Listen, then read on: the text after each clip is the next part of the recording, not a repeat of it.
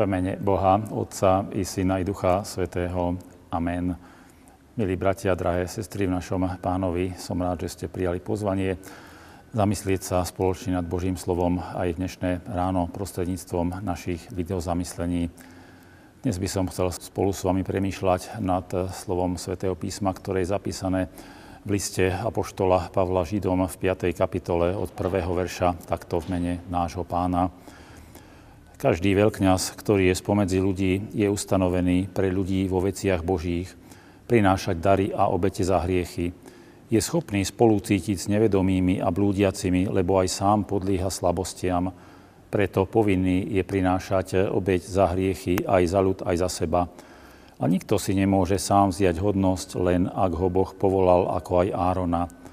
Podobne ani Kristus nepoctil sa sám veľkňazskou hodnosťou, ale poctil ho ten, ktorý mu povedal, syn môj si ty, ja som ťa splodil dnes.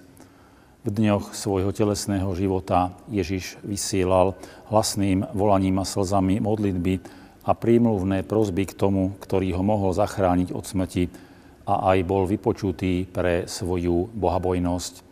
Hoci bol synom tým, že trpel, naučil sa poslušnosti a stal sa pôvodcom väčšného spasenia, keď prešiel v dokonalosť k dobru všetkých, ktorí ho poslúchajú. Amen.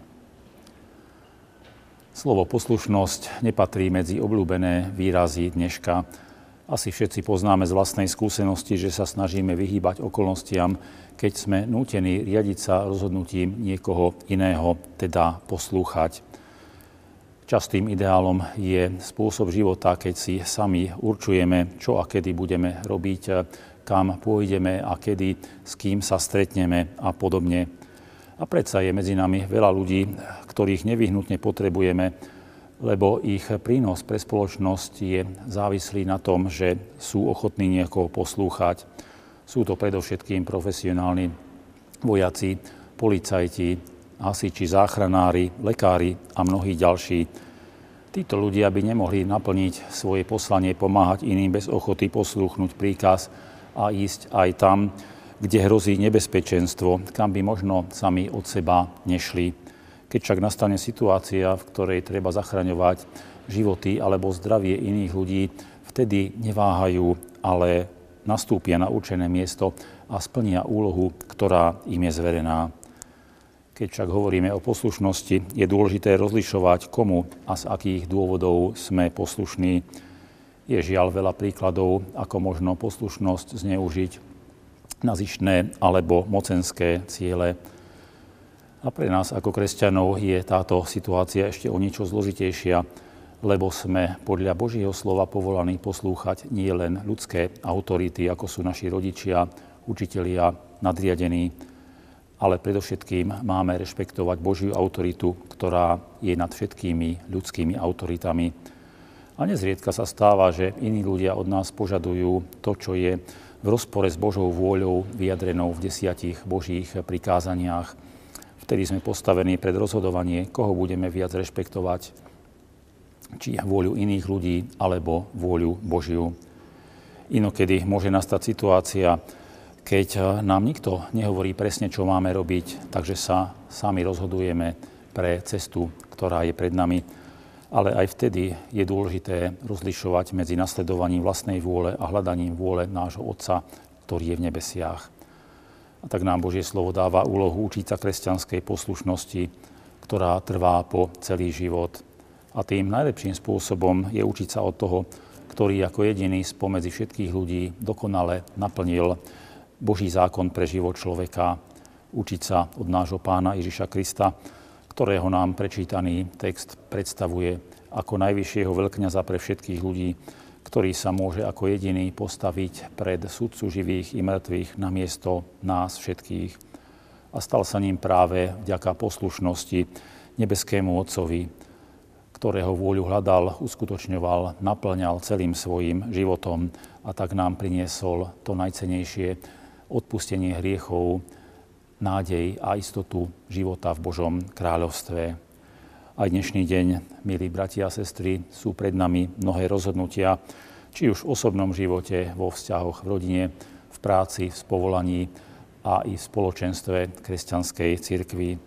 Preto urobíme dobre, ak sa budeme riadiť nie len vlastnými myšlienkami a túžbami, ale najmä príkladom života a diela nášho pána Ježiša Krista, aby sa aj pre nás stal pôvodcom väčšného spasenia, keď prešiel v dokonalosť k dobru všetkých, ktorí ho poslúchajú. Amen. Skloníme sa v duchu a v pravde v modlitbe. Pane a spasiteľu nášho života Ježíši Kriste, ďakujeme za Tvoje slovo, ktoré nám znie aj na začiatku nového dňa, ktorý si nám dal ako vzácný čas milosti, ktorý nám dávaš ako možnosť Teba hľadať, Teba nasledovať, konať vo svojom živote podľa Tvojej svetej vôle.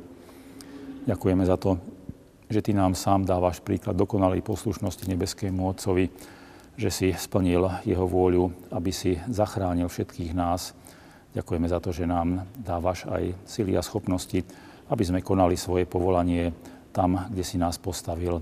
Preto prosíme, pomôž nám, aby sme ťa stále videli pred sebou, aby sme podľa Tvojho príkladu formovali naše myšlienky, slova a skutky, aby náš život bol svedectvom o Tvojej pravde, aby bol pozvaním pre iných ľudí vydať sa na cestu za Tebou, na cestu, ktorá nekončí v tejto časnosti, ale má svoj cieľ v dokonalom väčšnom živote v Tvojom kráľovstve. Tak vypočuj všetkých, ktorí ku Tebe volajú, ktorí sa Ti túžia priblížiť. Skloň sa k nám a splň naše prosby, keď spoločne voláme Oče náš, ktorý si v nebesiach, posveď sa meno Tvoje, príď kráľovstvo Tvoje, buď vôľa Tvoja, ako v nebi, tak i na zemi. Chlieb náš každodenný daj nám dnes a odpúšť nám viny naše, ako aj my odpúšťame viníkom svojim. I neuvoď nás do pokušenia, ale zbav nás zlého, lebo Tvoje je kráľovstvo, i moc, i sláva na veky. Amen. Sláva Bohu, Otcu, i Synu, i Duchu Svetému, ako bola na počiatku, i teraz, i vždycky, i na veky vekov. Amen.